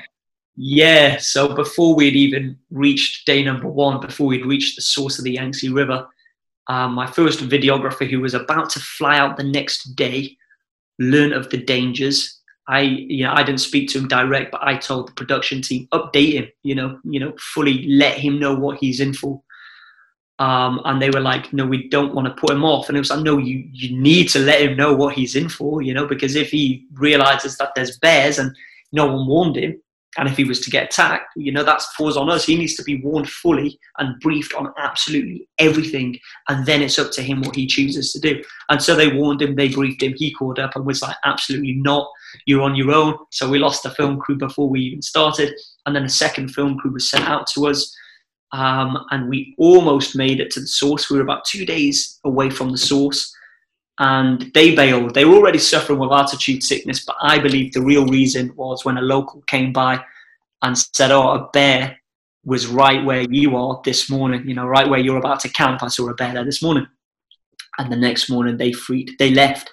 So that was the second film crew, and it was just down to that film crew left me with their horse. We didn't need no horse, but now we've got a horse, and we're in the middle of the wilderness, and we're like, right, we may as well give him a name and you know put our rucksacks on him, which will be great because it's lighter than a person anyway. Uh, I think my pack was about 35 kilograms, and my guide's was about the same, 30. So you're talking about 60 kilograms, just like a, a, a girl, really, isn't it? A, a lady um, compared to what the horse was going to carry, which was all of the film crew stuff, which maybe amounted to 150 kilograms. I don't know. And so they disappeared. They left me with this horse, and you know the Tibetan guide was pretty much there as a security measure, so that if any of us or all of us get altitude sickness, he can get us off the mountains. But he got altitude sickness, and I had to get him off the mountains. he was bleeding from the nose. He was vomiting, and I was like, "Oh, this couldn't. We, you know, we've not made the source yet. I've got 352 days, and I'm not even at day number one, and I've lost these teams. And now he's suffering so bad that I need to take him out off elevation, down in altitude. Um, and then he was too freaked. He didn't want to join me. He knew about the bears and the wolves, and that we've left it two and a half months too late anyway that he was like, no, we offered him more money. He was like, nope, you're on your own. Um, and we were like, shit, okay. And then I had to then remain in a city for another two weeks because um, I could go alone. It would have been reckless. And I was, you know, no offense, I was scared to go alone. There were, so the bears, it was torpor season. Um, torpor, the bears don't quite slip into hibernation. They call it torpor, which is kind of like similar to hibernation. So it was when they come off the mountain when it's too cold and they're looking for food before they go into hibernation. So they're actively on the hunt, effectively. Uh, and it was all on the news, you know, all the time. There's news that the bear got rocks up and kills a family in this community. I went out there with a healthy mindset, a Western mindset of you leave the bears alone and they'll leave you alone.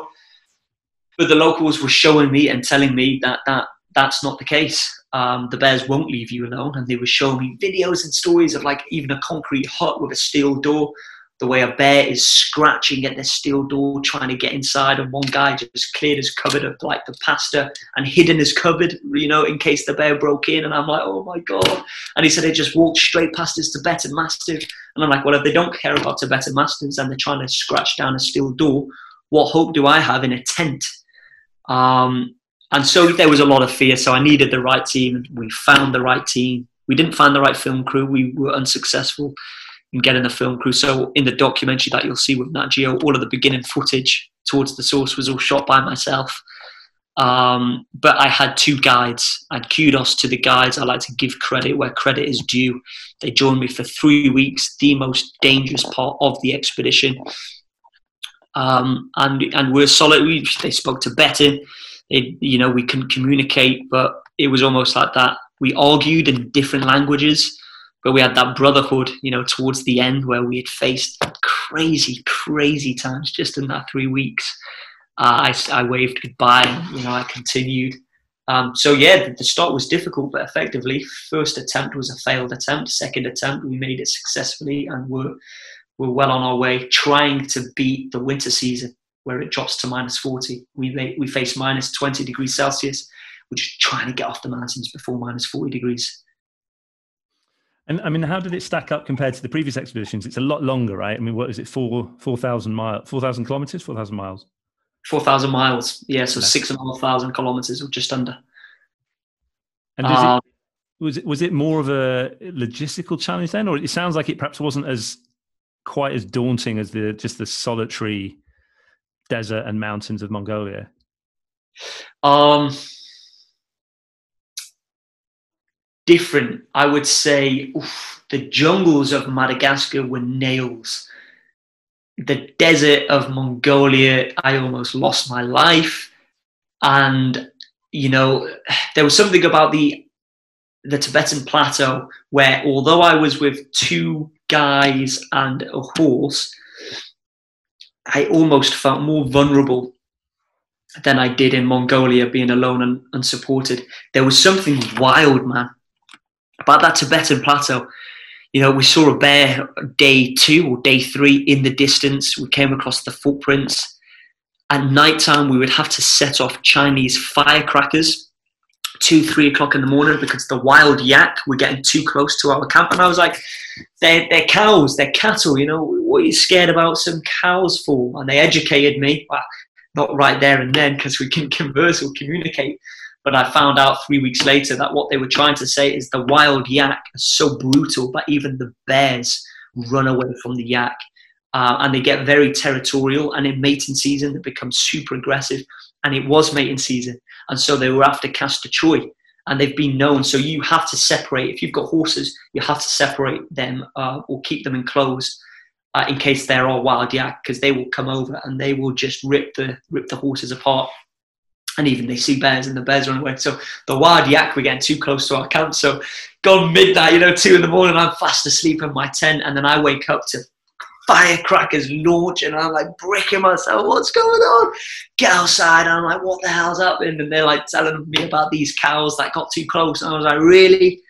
Chinese firecrackers for for cows, and then they told me of the danger. So that was scary. You know, we had that. Um, we were followed by a pack of wolves. Uh, the bears were scary. There was a landslide that sent. So my UK photographer came to join me, uh, and his plan was to join me for about two weeks. He left after six hours on day number one. You know, it just felt like mission that like the Yangtze River was just chewing people up and spitting them out. And tried with me many times, but it was almost like this beast that you've got to try to tame. Is how I how I explain it you know, if you're all sensitive and mush around it, or you're not quite as, you know, um, stubborn, should I say, it will just send you home. And it sent, before month number four, it sent 10 members of the 16 people that joined me. Um, 10 members home, just spat them out and so it was demanding in that case you know was it life threatening like mongolia madagascar? I would say I, I i would say i didn't allow it to get to that stage but that's me being confident and believing in my preparation. Could have also been down to luck. You know we had river crossings to cross. We you know we we were missed by landslides. The bears didn't come close. So any one of those things that did go wrong, like they went wrong in Madagascar catching malaria, or Madagascar being held up at gunpoint, or Madagascar crossing crocodile infested rivers. You know, Madagascar just has stories of everything being a little bit too close for comfort. We had spiders that would bite me, and you know they'd get infected. I'd have to break off aloe vera plants and put them on. I was hunting. I was hunting. I was gathering. I had leeches that I'd have to ply off my off my skin, six of them every night. You know, good six or seven flicked them on my tent. Um, the military were, were drunken, kept me held up at gunpoint. Lucky they didn't pull the trigger. Uh, so Madagascar had just too many close calls that were too close, just too close. Whereas Mission Yangtze, there were close calls, but it felt like I did a much better job at keeping those close calls at bay. Or some people like to call it, you got lucky. Yeah, it sounds like a combination of luck, but also just just forward planning and and and what you said right at the start that that dogged determination. I mean, it. Mm. I'm kind of curious, like how you. What would it take, do you think, for you to to call a mission off at this point? It sounds like you'd, you know, you'd have to almost be stretched off the.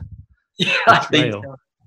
I think so. Um, when I'm out there, you know, there is a different side to me. I do, I do I am always looking ahead and thinking more sensibly now than I was at the age of 19, psych in Vietnam or whatnot.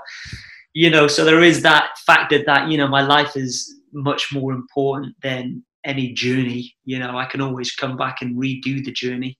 Um, and so I do look at it like that. But at the same time, there is that thing inside that says, you've got this. You know, it's scary, it's daunting, but You know, you've faced worse, you've put in a lot of training. This hasn't come as a surprise. It's something that you visualized, you knew this could go wrong. You know, so when I face difficulties, there's almost there's uh, what I've noticed on the expeditions, I never feel sorry for myself. You know, if I'm in a, a horrible scenario where I'm suffering with starvation, which I have done, where I'm suffering with um, heat exhaustion, dehydration, whether I'm trying to walk and I've got the world's deadliest disease, there's never a time where I'm like, you know, what's happened to me again or boo-hoo me. It's like, no, I volunteered to do this. You know, I put myself in this scenario. I knew that when I was training in the gym at home, I knew that this would be a potential threat and I could contract malaria or I may miss a water source or I may be held up at gunpoint or I may, you know, there's always, so it comes down to the risk assessment. So I never go into a journey recklessly anymore, knowing um, that something could go go wrong and I might not know how to handle it. I'm always now going up to these journeys, understanding, researching, and studying what could go wrong, what the challenges and obstacles could be, and learning how I can possibly overcome them. So that when something drastic does happen, it doesn't hit me as a shock, as a surprise, where I freak out and oh no, it hits me. Yeah, I'm gutted that it's happened, but it's happened. It's not come as a shock. It's come as something I did know could happen. Now I just need to tackle it. Um, and so that's the mindset. Even when I was under the car, a lot of people say, you know, when you were slowly dying, you know, did you think of your parents? Or uh, I, I, I drifted into that mode for a short section, I was thinking, you know, how did I fuck up, or why did I, where did I go wrong? And, you know, because you are you, you have to motivate yourself. You've got no one to make decisions for you. Your decisions are on you, and they have to be the right decision. Uh, like even if I got the wrong track, and that took me away from the community, and now I've got six days and not four days. Those six days, I don't believe I could have survived. I could have lasted six days. Four days was crucial. But then once I got rid of that sort of boo-hoo me and you know thinking of family, I just thought of one option, and that option was was survival. It was focusing on my goals, and it was focusing on making it to that community. And once I realised, and effectively once I had eradicated that option of death out of my mind, which was probably outweighing the possibility of surviving at that point, once I'd eradicated that and focused on that forty percent chance maybe that I have of survival, that just boosted everything in me and gave me that energy uh, to push on survival instinct. We've all got it. Yeah, I mean, I think part of the reason I'm so interested, and I, th- I think what you what you've done, and, and it's all so timely with with everything that's happened this year. I mean, it's it's it's kind of interesting, right? Like, in a way, we're all sort of we've all been dealing with more isolation than we're used to, more mm. uncertainty. Uh, you know, just a barrage of negative news every day, and I think a lot of people have uh, understandably really struggled with that. Um, the not knowing what's next, not knowing how something's going to go on for. And I, so I think I'm just I'm just yeah. fascinated by you know that mindset that you've you, have you have had and yeah, how man. you've broken it down. Um, yeah. And even just just how you how you coped with being on your own for extended periods of time, I think is really really interesting and insightful. Yeah, yeah. So, I mean, just with just, I mean, I don't want to spoil too much about Mission Yangtze because because obviously people can watch it on on Nat Geo. But um, had that had that been attempted before? Was that the first time? Find, uh, we found um, kayaking expeditions. We found that there was a team in the 1980s. So there was an American team attempting to become the first team to ever raft the Yangtze River from from the traditional source. I'll get onto the sources. So you've got a traditional source and you've got a true and scientific source. So they were attempting it from the traditional source, and the Chinese got wind of this, and the Chinese, of course, they wanted to be first. And so you had those, the American team and the Chinese team. I think there's a book about it as well. I've not read it though. And they attempted to, you know, to be the first. They raced against each other. And I think within the first week, there was a couple of deaths from the altitude. So it was at over 5,100 uh, meters altitude. It's about equivalent to Everest Base Camp. Um, and then there were injuries, you know, the, the river's not to be messed around with. And both teams failed before they reached the halfway point. And so when I would mention to what I'm doing to the Chinese press, because of course it was massive in China, their first thought would be, well, if people didn't survive it rafting, what chance do you have of walking? You know, when they were rafting, they were able to get further away from the bears, from the wolves. You know, they weren't at altitude for such a long time because they were constantly, you know, decreasing their elevations. Um, and you know, Bears Wolves, they you know they're with a group with a good team of people, and and yeah, you know they could have been right. You know, I'd be amongst with the Bears, with the Wolves. I'd be at the colder temperatures for a lot longer. I'd be at the altitude for a lot longer. I wouldn't be able to just jump on a, a raft and sort of go in between the S bends. I'd have to climb and scramble up and down the mountains whilst following the S bend and rivers. So that was what we could find, but we couldn't find any any walking trips um, like we had the Guinness Book of Records, you know, do extensive global research with their American team, with their UK team, and you know, I had a solid team, like multiple solid teams across the world as well. And we were like, right, okay. Uh, and one of the main reasons is when we come back to the sources. So you've got the traditional source of the Yangtze River, and you've got the true and scientific source. So the guy who mapped the traditional source of the Yangtze for many years kind of knew he was he had made an error and he didn't quite nail where the true source was. And so in 2009, only in 2009, he partnered up with NASA to use their satellite uh, with a much stronger team, and they went at it again. And he was able to correct his wrong, and he found the true and scientific source of the Yangtze, which is the longer source, and it's further um, down south, closer to Tibet, which would make it super sensitive for me. So, whilst I was planning almost a year at the traditional source, and when we discovered that actually, you know, there's a true and scientific source, I had to, I had to do it. I had to do the longer one. I had to do the true one, um, and that was only discovered in 2009, which is mental. Uh, but no, we, certainly from the traditional source, we couldn't even find anyone as well. So that's both the scientific and the traditional. And then with the scientific being discovered only in 2009, we only had to search from 2009 up to 2018 to see if anyone had done it from the true scientific source, you know? So it was exciting. Um, and Guinness Book of Records had locked down. They don't do firsts anymore. And so it took a year to get them on board. They said, We don't do firsts. I went to meet them in the Be- Beijing headquarters. Um, meanwhile, they had like a big poster behind the reception saying world first, blah, blah, blah. And they were like, yeah, but that was from like five years ago. And I was like, look, there's going to be a lot of media hype. There's going to be like potential documentary. I pretty much said you should be seen partnering up with something decent rather than the world's fluffiest bunny rabbit um, or world's fattest Jaffa cake or whatever, you know. And, you know, we were able to speak to their main marketing campaign and managing director and, and the relevant people uh, and it was my team sitting in with their team. And um, a year later, they approached and they opened it up this one time for a world first. Applied for it, and it took you can imagine months. They had to go through all of my tracking device. It was tracking me every five minutes for 352 days, 24 7 for my speed, my elevation, everything, the lot. Um, but they opened it up, and then as soon as we got that first, they closed it down again. Um, so me, I, so there's an exciting aspect to think maybe I've got the the the last world first with the Guinness book, but I'm sure if a David Beckham or some huge name came in that said they're looking to do first, I'm pretty sure they would open it up, you know. yeah, that seems strange that they wouldn't do that. I mean, I guess every everyone's got a talent, but you'd have thought mm. people would be more interested in in world firsts than yeah, like you, you said. They said that you know there's so many, and it was difficult to get Madagascar and Mongolia verified because they confirmed that no one had done it before, to their knowledge, but they can't put it in because there's too many points of ways and they don't do firsts. So I was gutted. I was like, "Well, great, so you've confirmed it, but you haven't confirmed it. It's like you've confirmed it, but you've not made it official because there's too many points of ways." And I was like, "Surely, if there's a Mount Everest trek, you go from the top to the bottom. With Madagascar, it's the same." Doesn't matter which route you take up Everest, you get to the top. So it shouldn't matter what route I take up Madagascar, I get to the most northern point. But they just said no, it's not. It doesn't work like. I think personally, it's because they wanted me to pay, which I didn't have the funds. I wasn't a name, um, and I didn't have the team. It was sort of me messaging directly on email. Um, but it worked with the Yangtze, and and so yeah, it's great to get that in the books, of course, for sure.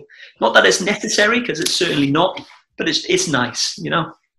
Yeah, and like you said, I mean, if you're trying to if you're trying to build a brand around it, even if even if the primary reason for building that brand is raising awareness and everything else, yeah. just that extra bit of publicity will help. But I think, yeah. I mean, it's interesting because you, so you got the world first.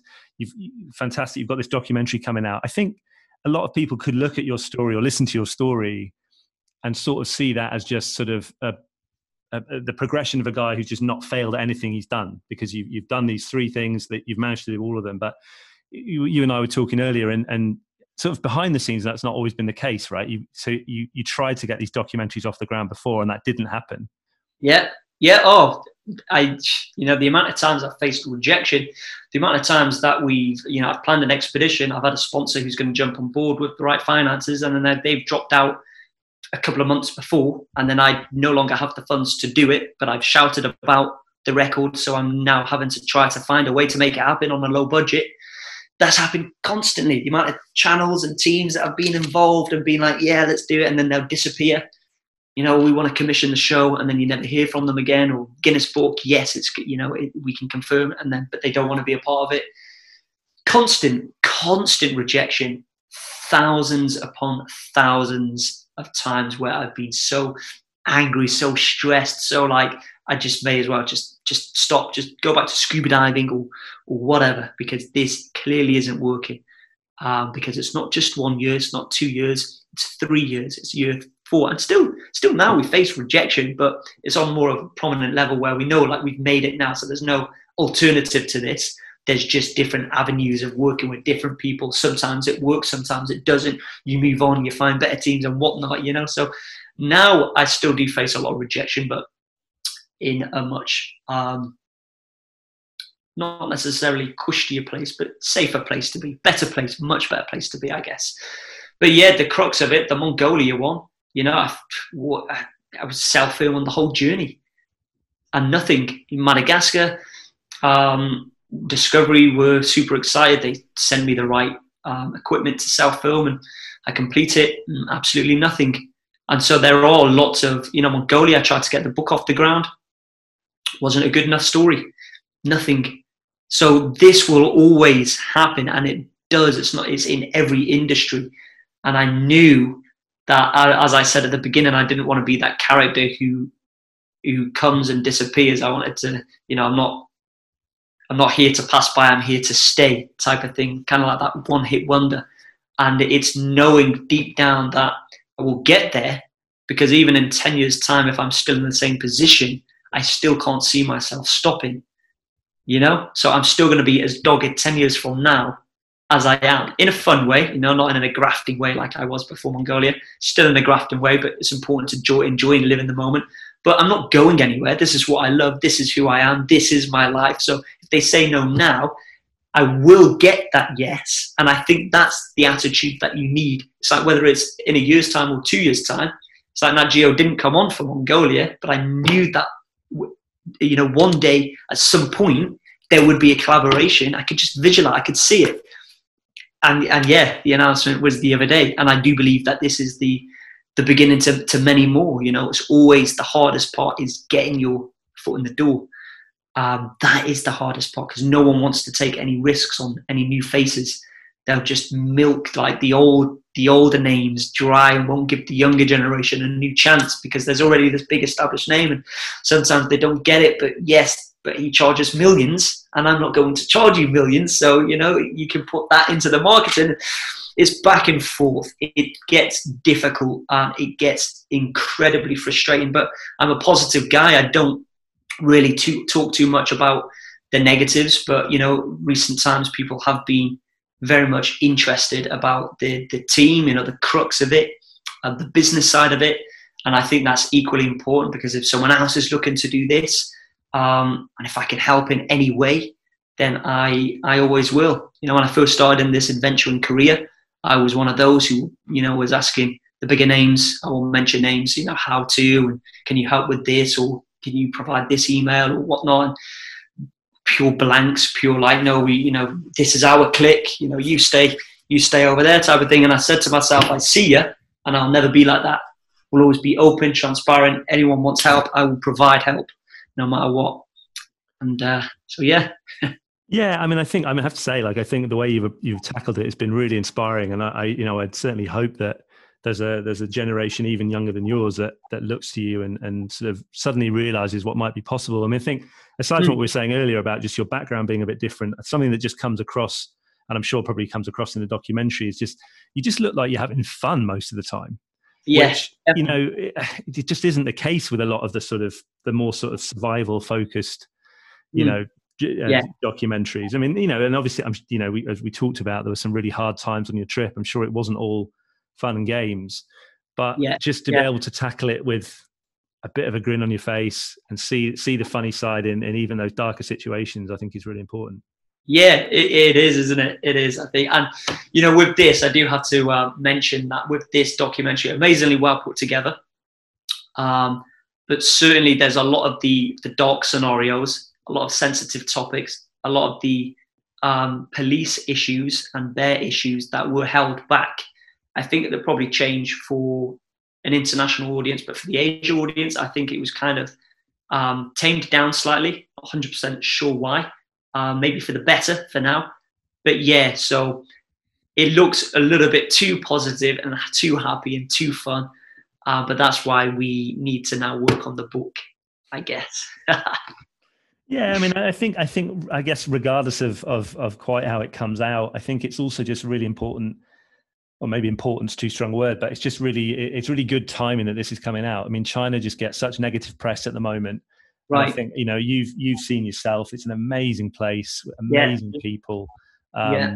and you just get you know you just get the warmest of welcomes in in the most obscure places there. And I think um, you know you'll have found that as you as you were walking along. It's just that the, Yeah. the the the public perception of that place and the, then the people in it couldn't be further Yeah. apart.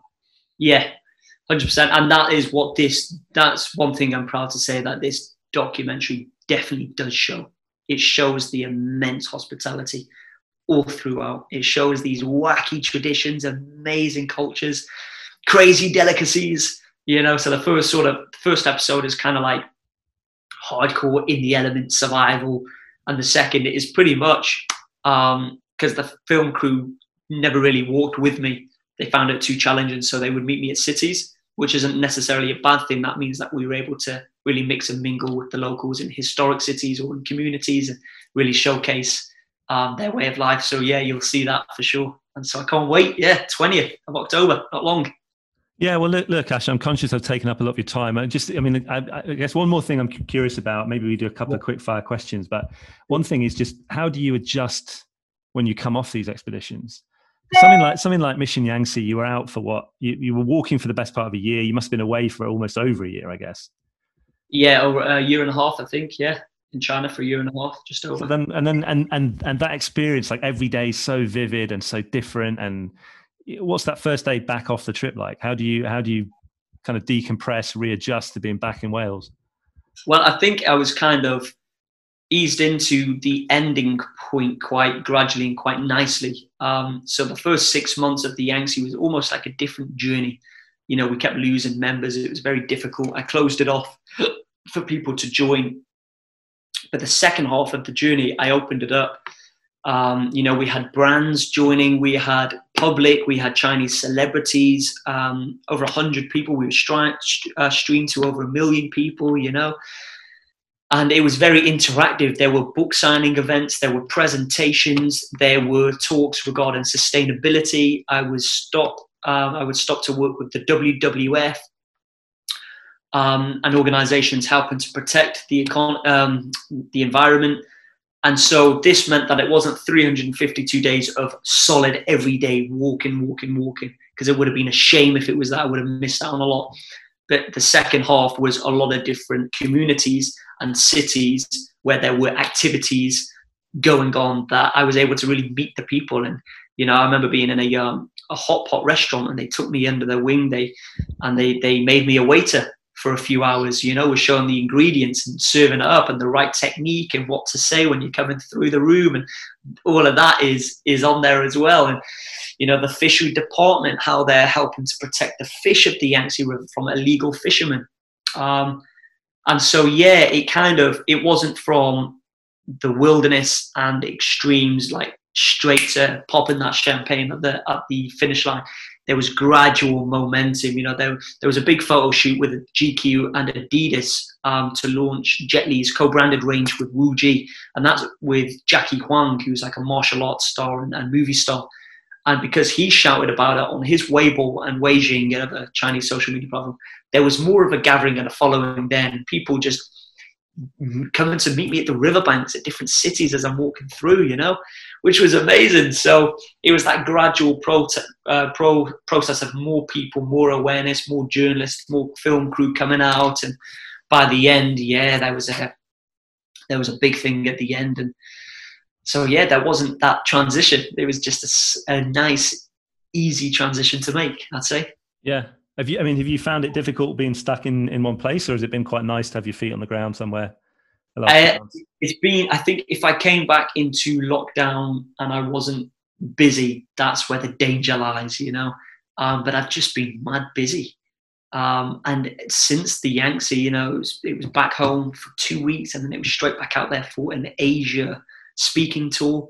Um, and then it was back here. Then it was where was it? Then it was like Greece for a corporate tour. It was all of these different places. It was LA for the for the um, podcast. Um, it was back to LA a second time. I've now got speaking of teams, it's a pretty important part to, to the business side. I've now got the Brad Slater, who's um, WME, a biggest agency in the world, and he manages Dwayne Johnson, The Rock, um, and other huge names, Ronda Rousey and whatnot. So he's now my agent.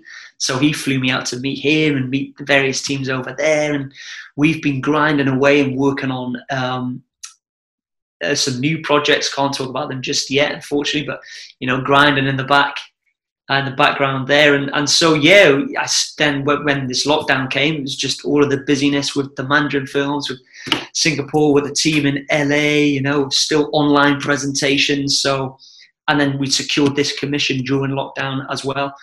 Um, so been keeping busy. I've been keeping with busy with the training as well. So still setting those goals down, ticking off the days and getting through it. Exit lockdown better than how you entered is how I see it. Yeah, well, that's a, that's a good way to end on. And maybe I just fire a couple of couple of uh, quick fire questions at you just just as we go out. Um, I mean, who do you who do you look to for inspiration? Was there someone when you were growing up that's like your your personal hero? Um, I wouldn't say there's anyone in particular. I would say it's multiple, many, many people from many different industries is the way to put it. So I wouldn't categorize anyone. I would say it could be in the Olympics world, it could be in the athlete world, it could be in the adventuring world, even the business and entrepreneurial world. I just am inspired by people who go against the odds and go on to achieve it regardless of everything being stacked up against them, you know? Yeah. And that's what, like, you know, you hear stories, don't you, about people trying to achieve and they had so much against them. And I was like, wow, why didn't they quit? And luckily they didn't quit. And now they've, you know, they're this or they're making that or, you know, they're living the life they always dreamed of. And that for me is inspiring. And of course, many people that I meet on my travels, I'm inspired by them as well. People I'll never see again. Just their way of living you know, not on social media, just but doing their own thing, their way of life, which is inspiring as well. I think we can learn from many people, not just public figures online, you know? Yeah. What about what about how you learn? Like, what's your, do you have a go-to podcast or a book that you're currently reading? Um, I was reading a few. Um, the ones that I recommend is Secret. I like that. Um, you are a badass. I like that one. Forgot the the author of that. And Homo sapiens is a great one. Just gets yeah. you thinking, you know. So they're three great ones. And Mission Possible. and that's that's your first book, isn't it? So you, are you going to work? Are you going to do another one? Yeah, maybe, maybe we'll see if it's worth doing another one. It's about what you choose to focus your time on, really. Um, the book could be a good thing, or maybe grinding for the next TV show could be better. Um, and so, still in the still in the process. We'll see yeah. how far this series go, if we just, if it just keeps rolling out and there's more channels, more countries, and you know, if we hit the UK, we've got the biggest publisher here who wants to go ahead and publish the book internationally. So we'll um, we'll see, we'll see. Yeah, I'd like to. I'd like to. And I'm sure you're not going to tell us where where your next um, expedition is going to be. But is there is there one country still on your bucket list that you you're just desperate to get to, or destination? There's many, there's many countries still on my list. Um, I know that the Congo is still up there. Um, just something or somewhere in the Congo would be cool. It's not necessarily what I'm planning to do next. I'm planning like 10, 12 different things already, you know, so it depends on what the what myself and the team in LA choose and whether the channel goes to commission because we're now looking at the bigger picture. you know, getting it out more on the the bigger audience, which is the um, these big channels. And so, uh, so yeah, it's exciting. It's exciting. Let's see. Well, look, Ash. Like I think you, I think what you've done already is is hugely inspiring, and uh, and all the better for the fact that you've kind of done it all yourself without um, and you've trodden your own path along the way. So it, it sounds like it's uh, it's just getting started. Really. It's always doable, isn't it? It's always doable. That's the main message. Doesn't matter what background, where you come from, how much money you have. There's always a way. There's always a way. We're very grateful for your time, Ash. Thank you so much. Appreciate that, Rick. Thank you kindly and uh, I will hit you up when I am next in Singapore. Look forward to it, and we'll uh, we'll post links to the documentary and uh, and the book and everything else, and uh, much appreciated. People watching it. Tell a truthful story if they ever ask. Stop the complaining, cause things ain't that bad.